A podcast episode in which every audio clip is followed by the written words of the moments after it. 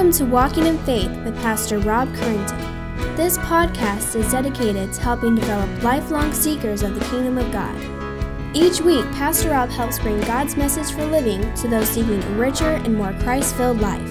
Now let's join Pastor Rob as he shares this week's message.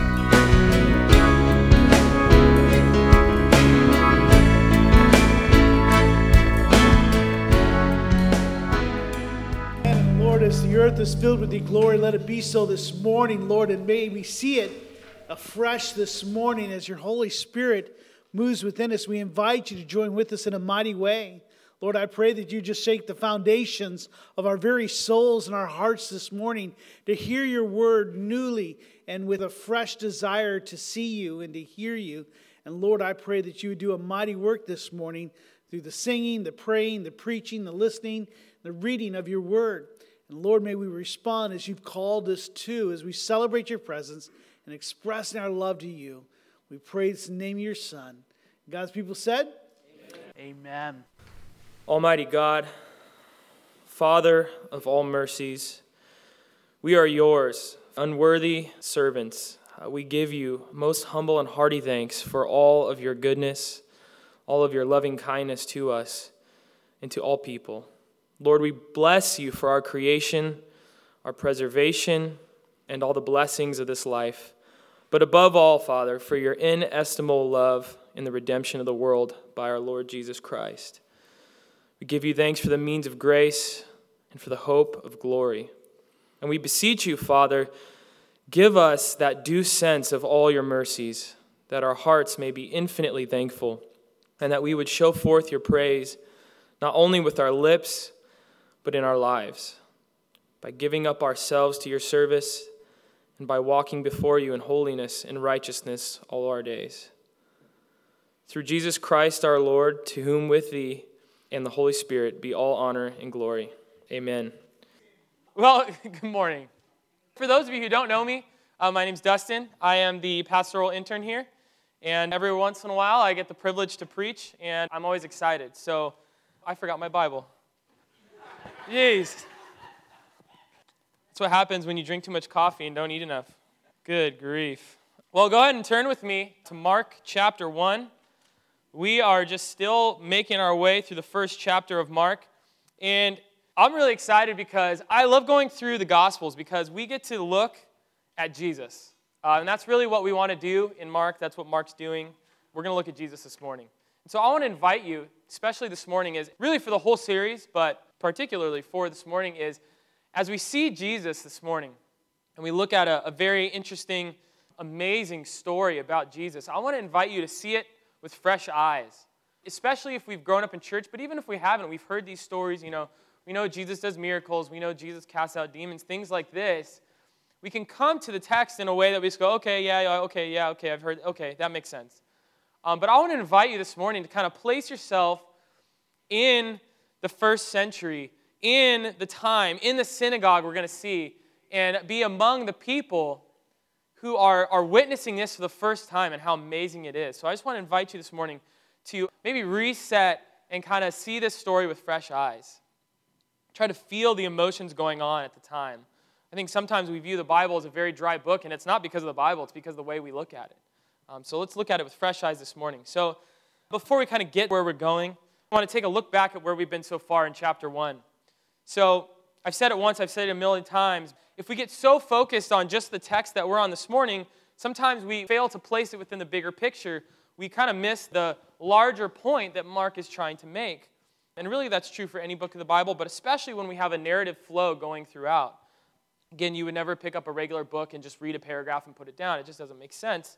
And so we're going to try to place it within the larger picture here in, in chapter 1. And that's just what I want to do. I want to hold up Jesus this morning, like I was saying. That's really my point this morning, is help us understand the text better, but really to just hold up Jesus for us to look at. Examine who Jesus is by what he does. You may have noticed so far, but Mark is not as much focused on what Jesus says, maybe like Matthew or the Gospel of John give these long teachings of Jesus. Mark really shows us who Jesus is by what he does. And so we're going to look at this morning. I want to just behold Jesus, our Savior, see what we can learn about him through what he does. I just love these stories of Jesus. We get such a real picture of who he is, again, not just by his word, but by his deeds. It's amazing. We get to see him interacting with everyday people in his culture. We get to see what he likes, what he dislikes. We see his compassion, his gentleness towards the weak. We see his anger towards those who are taking advantage of other people. We see his power. We see his authority, and so much more. But really, we get to see Jesus, and it's very amazing. This morning, I don't want to just look at Jesus simply because it's what I want to do or because I think it's great, but because that's what Mark wants us to do. And so as we're in Mark, you know, what we do as as preachers, what we do as Christians, as we come to the Bible, we want to understand the Bible for what the author is trying to tell us. And what Mark is trying to tell us is, look at Jesus. This is who Jesus is.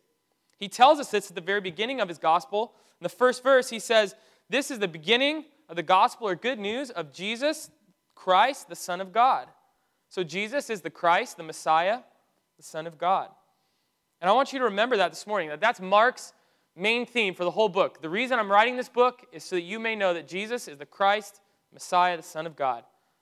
And remember, Christ, that title, Messiah, means anointed king. That's what it means. And so Jesus is the anointed king.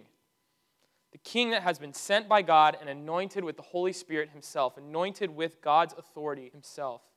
This is what Christ means, and that is who Mark, and really all of Scripture, but especially Mark, is trying to show us that Jesus is the anointed king. He's going to try to prove that to us. He's going to build a cumulative case through all these different stories.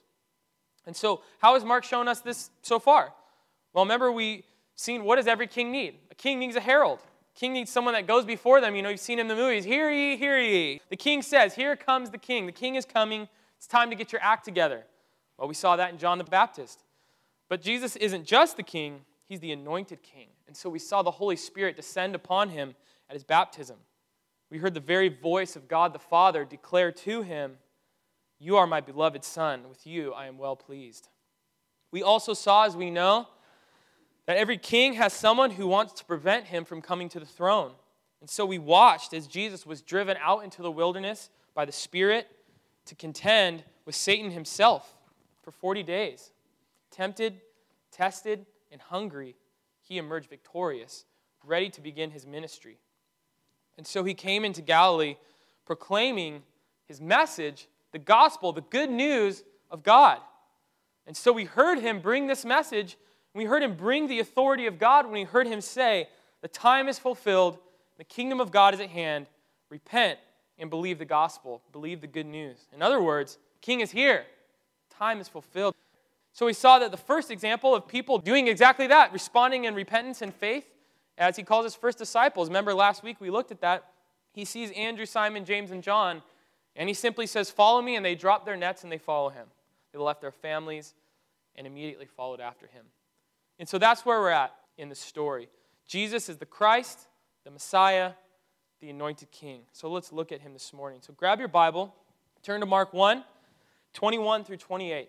and Read along with me. It says this And they went into Capernaum, and immediately on the Sabbath he entered the synagogue and was teaching. And they were astonished at his teaching, for he taught them as one who had authority, and not as the scribes. And immediately there was in the synagogue a man with an unclean spirit, and he cried out, What have you to do with us, Jesus of Nazareth? Have you come to destroy us? I know who you are, the Holy One of God. But Jesus rebuked him, saying, Be silent and come out of him. And the unclean spirit, convulsing him and crying out with a loud voice, came out of him. And they were all amazed, so that they questioned among themselves, saying, What is this?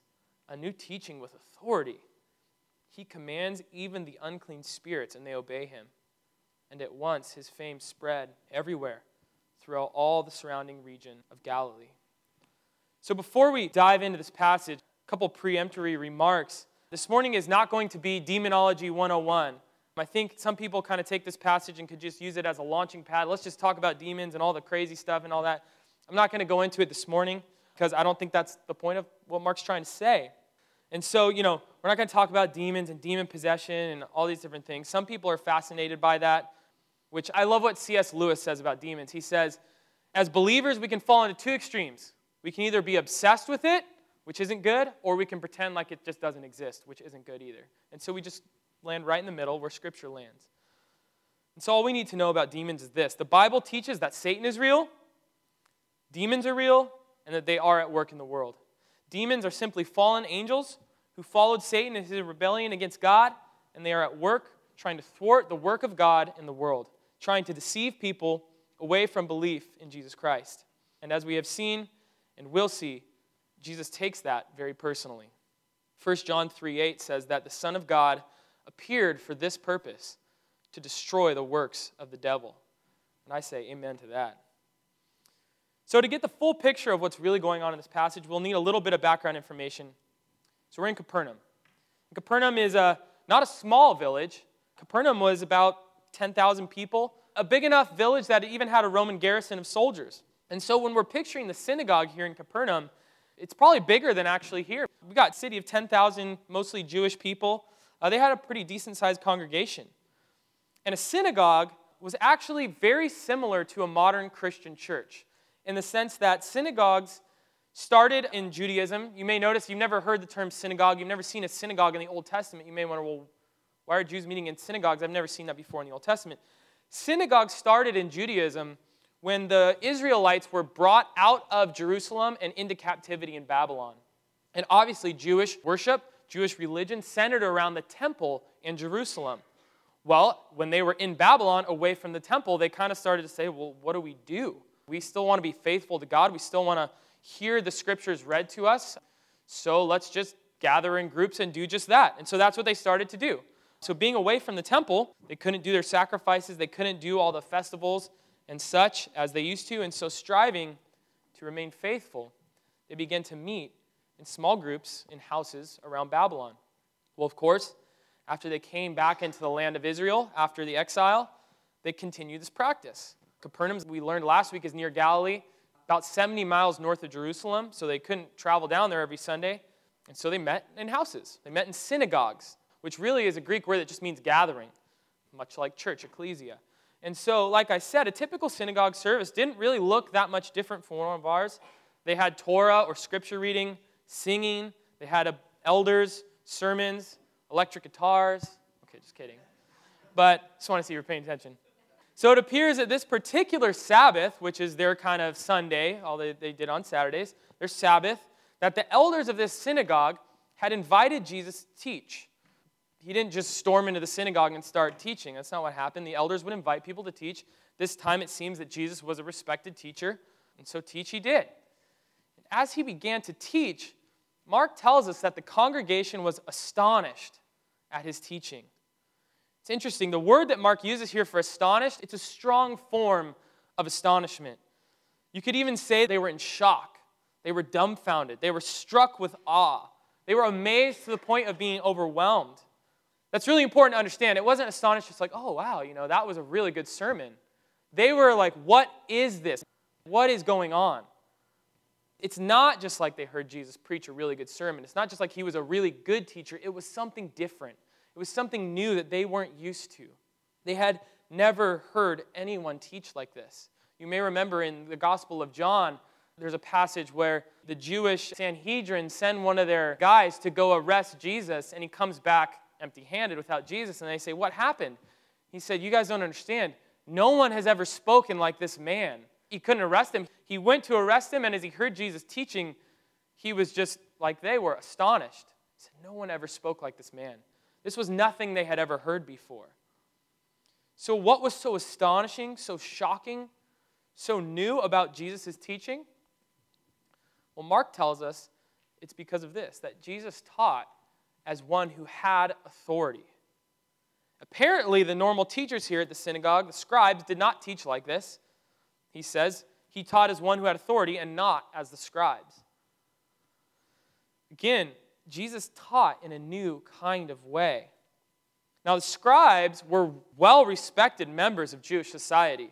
They were the teachers, they were the lawyers. They would read the scriptures, interpret the scriptures. Not everyone could read, not everyone could do these things. And so they would teach the scriptures to the people. They would read the scriptures to the people. They would interpret them for them. They would teach the traditions of the Jewish people to them. They were the theologians of the day. But they didn't teach like this. They did not teach with authority like Jesus taught, as one who had authority.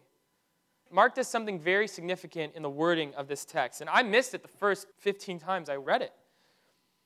This is the thing that's different about Jesus' teaching. It's not that Jesus taught with authority, he did, but that's not what astonished them. The scribes obviously taught with authority. I mean, they were teaching what they believed and what we believe to be the Word of God, the Torah, which is the Old Testament. So obviously, they believed that that had authority and they would proclaim it as authoritative over people. But that wasn't what Jesus was doing. The difference is this whereas the scribes taught as the Word had authority, Jesus taught as one who had authority within himself.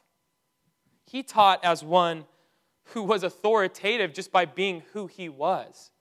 He taught as one who had authority, not who one who knew a authority to talk about or one who thought that this had authority, but one who had authority within himself. Now, this was so shocking to people because you have to understand when scribes would teach, they would cite other rabbis, they would talk about other opinions that people had, they would, you know, quote scriptures and things like this. Jesus came up and just started teaching as if he knew what he was talking about, as if he was an authority on the subject, as if he didn't need to cite any other traditions, he didn't need to cite any other people, he had the authority within himself. This is what shocked the Jewish people. He didn't just teach as if God's word was authoritative. He taught as one who carried the same authority as God's word. That is shocking. That is astonishing. And that is why they had never heard anyone teach like this. So when Jesus stood up and taught, everyone could immediately tell that something was different. Again, it's not in exactly what he was teaching, it's how he taught. Because you'll notice that Mark doesn't even tell us what he was teaching. Mark just says that he was teaching and they were astonished. So obviously, the point that Mark's trying to make is not what Jesus was saying, but how he was saying it. And everyone could see that. What is this? What is this? Again, Mark wants to show us that it's not necessarily relevant what Jesus is saying at this point, but how he's saying it. But Matthew, in his gospel, gives us a great example of Jesus' teaching as one who had authority. It's known as the Sermon on the Mount. You might remember the formula that Jesus repeats over and over in the Sermon on the Mount. It goes like this He says, You have heard it said, da da da da da, but I say to you, da da da da da. And so what he's doing there is he's quoting the Bible. I mean, he's quoting the Old Testament. He's quoting interpretations of the Old Testament. He's quoting traditions of the Jews. And he's saying, You've heard it said this way. Okay, that's great. But I say this. No one taught like that before. I mean, imagine if I said to you, Okay, yeah, I understand Mark saying this to you, but I'm going to tell you something else. That's how Jesus taught. No one had ever taught like that before. So, for example, in Matthew 5 43 through 44, we read in his Sermon on the Mount, he says, You've heard it said, You shall love your neighbor and hate your enemy. But I say to you, Love your enemies and pray for those who persecute you. It's not that Jesus was contradicting the Old Testament, he wasn't. He was giving an authoritative interpretation of what the text meant. You see, the Pharisees had thousands of years of traditions and all these interpretations that they had built up around the text, Jesus throw those all aside in one fell swoop by saying, "Yeah, I don't care about that. I'll tell you what it means, and here's what it means." And so Jesus comes as one who carries the authority of the Word of God within himself and one who carries the authority to bring an interpretation that's authoritative. And again, it's not just what he says, but how he says it that leaves the people just utterly amazed. They haven't seen anything like that. And you'll see that throughout Mark, really. Again and again, you'll see the reaction of the people is, and they were amazed, and they were astonished, and they were astonished, and they were amazed. Everywhere Jesus goes, they'll be amazed by the way he teaches. So Jesus doesn't even blink twice, claiming to have authority over interpretation of Torah, Old Testament, and over traditions of the elders. That's an astonishing claim to authority. That's kingly authority. He actually acted like he had it within himself.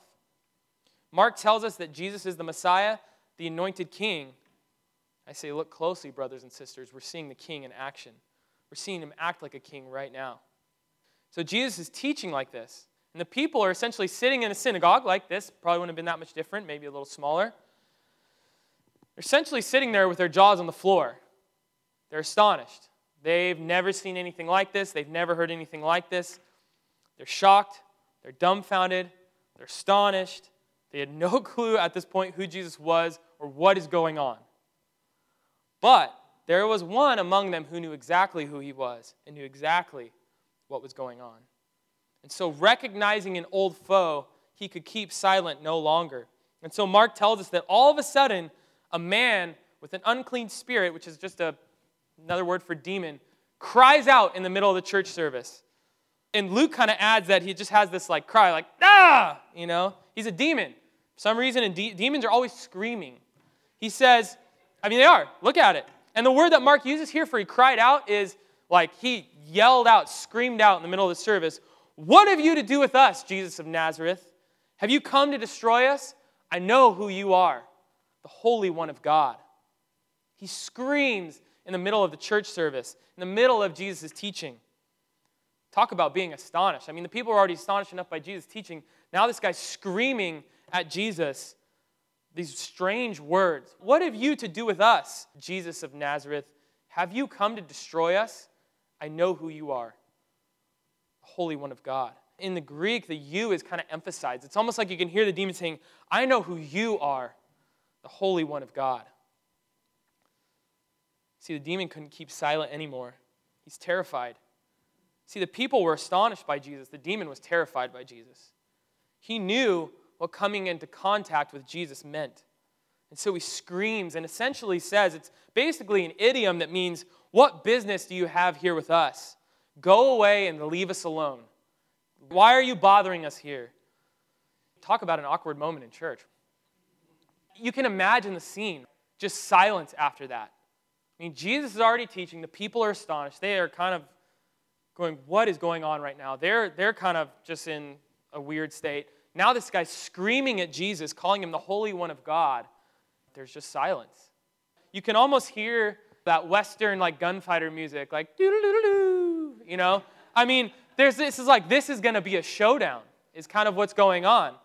People are screaming. I mean, it's it's crazy. It's crazy. But again, hear that, like see it for a fresh this time. I mean, this is intense. And so there's this showdown that's just been set up and what is most likely going on here with the demon using Jesus' name and calling him the Holy One of God, most scholars believe that in ancient exorcism practices is what people would try to do, because there were Jewish exorcists before Jesus with varying levels of success. It was more of like a magical thing, it wasn't really a spiritual thing. But what they believed was that if you could know the name of a demon, you could gain power over it. You could gain some sort of power. So there's this kind of idea that by the demon saying, I know who you are, he's trying to gain the upper hand on Jesus. He's kind of launching a preemptive attack and saying, I've got to try to do something here. So, by showing Jesus that he has knowledge of who he is, he's trying to assert authority over Jesus. And as we're going to see, that's not going to go too well for him. In the spiritual battle, then, he's coming at Jesus. Doesn't work, not even remotely. In verse 25, Jesus responds harshly. It says, But Jesus rebuked him, saying, be silent and come out of him. Five little words in Greek. Essentially, what he's saying is shut your mouth and come out of him now. See, the people had been experiencing Jesus' teaching as one who had authority, and now they're experiencing his authority in action, firsthand. It's easy to claim that you have authority. Maybe a little less easy to teach like you have authority, but it's another thing to be able to show your authority especially over the spiritual realm. And that's exactly what Jesus did. That's exactly what Mark is showing us by telling us this. And what happens? The demon immediately leaves the man and checks out of the synagogue, kicking and screaming. Apparently, the demon even tried to harm the man as he left. Verse 26 tells us that he convulsed the man, which could be another way of saying he threw him to the ground. Apparently, I think what's going on there is the demon's trying to just hurt him if he can. At least he can do something before he leaves. But it's interesting, in Luke's account of this same story, it's almost word for word the same as Mark's. There's one little difference. In Luke 4, Luke tells us that he gives us this little note that, and the man was not harmed. And I think that's huge. Because not only does Jesus have the authority to tell the demon, shut up and get out of here, you notice he never hear another word from that demon. As soon as Jesus says, shut your mouth, his mouth is shut. As soon as he tells him to leave, he's gone. But not only that, even as the demon tries to harm this man, the man is not even harmed. He can't even leave in the way he wants. Jesus even has authority over that. It's amazing. So, not only does Jesus have authority to command demons, but he has authority and power to protect this man from this demon, even when the demon tries to harm him. It's magnificent.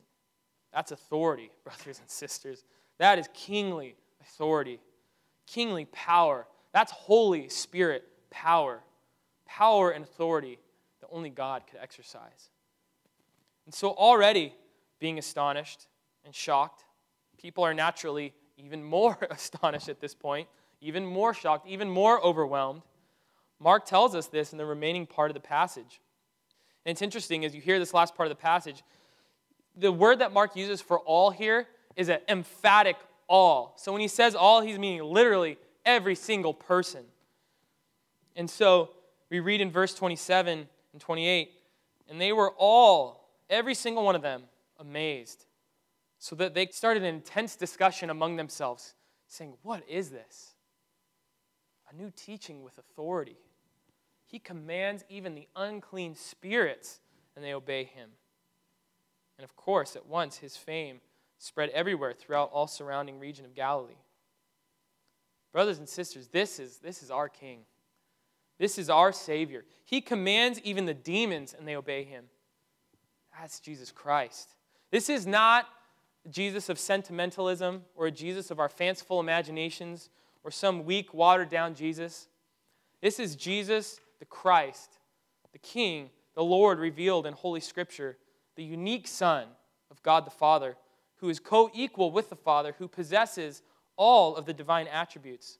This is Jesus Christ, who is eternal and immortal, who himself made everything, and apart from whom nothing has been made, who, when the time was right, was sent by the Father to be conceived by the Holy Spirit in the virgin's womb, and who was born as one of us, so that he might redeem us from our sins.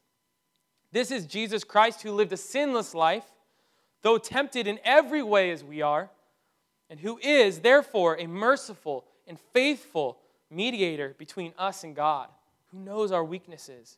This is Jesus Christ who preached the good news of his coming kingdom, who healed the sick, gave sight to the blind, raised the dead, and who showed the power of his authority by casting out of demons, and who welcomed to himself all people prostitutes, tax collectors, self righteous, the demon possessed, and the unrighteous. This is Jesus Christ who fulfilled all our requirements for righteousness and in whom the fullness of the Godhead dwells bodily, who willingly laid down his life, is our Redeemer, take the wrath of God in our place on that bloody cross, taking the punishment that we so deserve so that we can have the righteousness that we don't deserve. This is Jesus Christ who cried in triumph from that same cross, It is finished, who was buried in a borrowed tomb and three days later was raised by the glory of the Father because death could not hold our King, and who now sits with the Father in heaven, waiting for that great day when the last and final enemy, death, will be made a footstool for his feet. He doesn't just have authority over demons, he has authority over death itself. This is Jesus Christ who continues as our mediator, who rules in sovereign majesty, who is gathering his church as his bride and who will judge the living and the dead. This is Messiah Jesus, whom we worship. He's my king. I would ask, is he yours? I know him, but do you? Don't be deceived, friends. The crowd was amazed by Jesus. But that didn't save them. The demon himself knew who Jesus was. He believed that Jesus was king. But that didn't save him. Intellectual acknowledgement is not enough to save you, only enough to damn you. James 2:19 says that you believe that God is one, you believe in God, you do well. Even the demons believe that and they shudder. See, it's not enough to just come to church, to read the Bible and say, I agree with what it says. I agree that Jesus is a king. I agree. It's not enough. It's not even enough to obey Jesus. We saw the demon was obeying Jesus. He was forced to obey Jesus. He knew Jesus was king and he obeyed Jesus as king. It's not enough. It's not enough.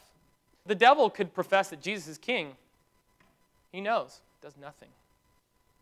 So, what we know is you must not just agree with Jesus, you must not just know who he is. Knowing facts about Jesus will not save you. You might have noticed that the demon was going to church. The demon was in church. Apparently, nobody knew that this guy was demon possessed because he was just sitting in church like every other person. Charles Spurgeon makes an interesting point on this passage. He says, Satan goes to church. Think about that for a second. Satan wants to deceive you. Satan isn't just trying to deceive people that are out there, you know, doing all sorts of crazy things. Satan is trying to deceive people in church. But Jesus has power over that. It's not enough to save you to go to church. It's not enough to save you to, I believe this. That it's not, that's not what it is. See, friends, it's not just enough to know that Jesus is a king. You must know him as your king. It's not enough to know that Jesus is a king. You must know him as your king. You must take hold of him by faith. That's what faith does. You see, it doesn't take faith to say, I agree, Jesus is king. That sounds good. He's king, he's a savior. No, but it takes faith to say, He's my savior. I need him. I need someone to pay the penalty for my sins.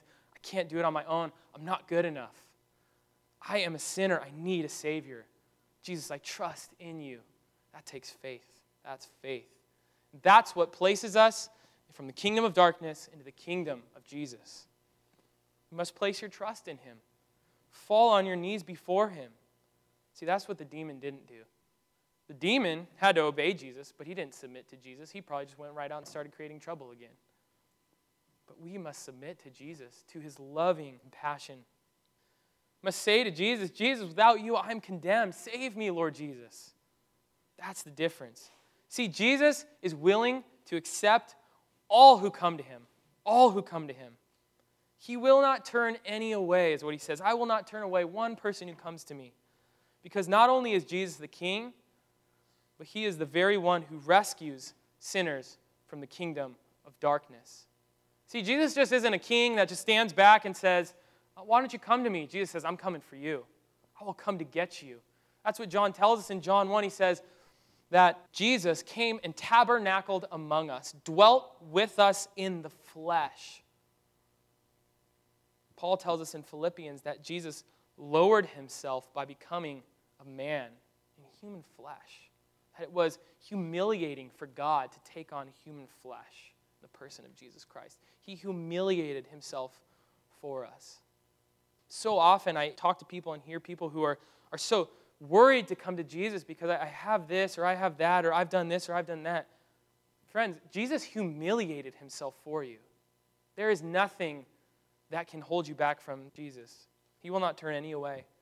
Because not only is he king, he is the one who rescues sinners from the kingdom of darkness to his kingdom. He brings people into the kingdom of God. God's rule is here, friends, as we've seen. God's kingdom is here in the person of Jesus. Would you come into it today? Would you join me today in the family of God?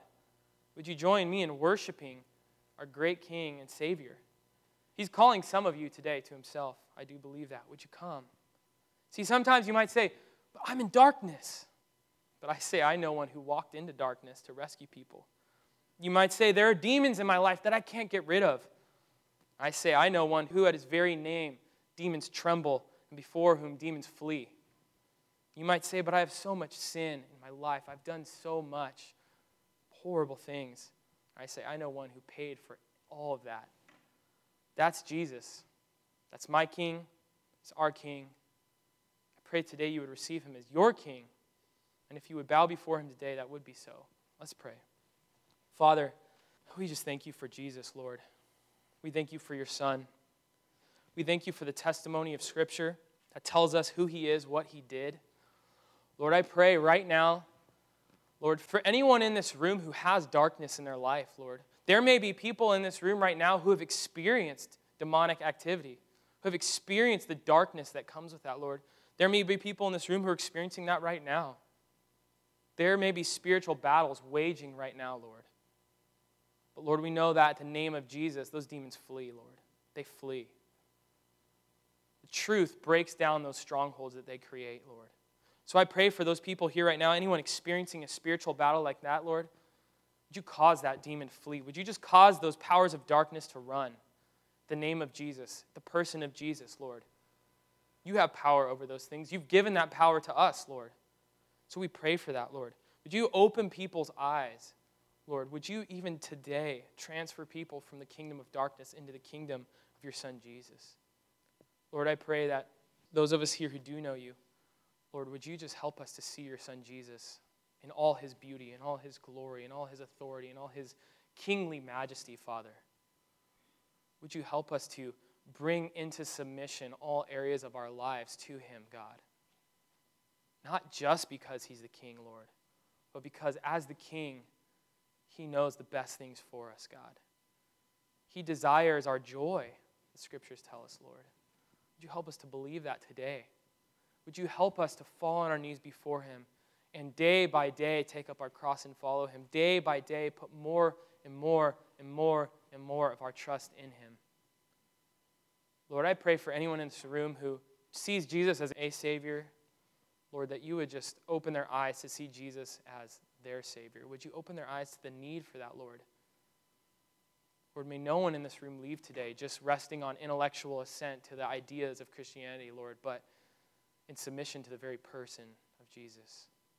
Lord, we love you so much.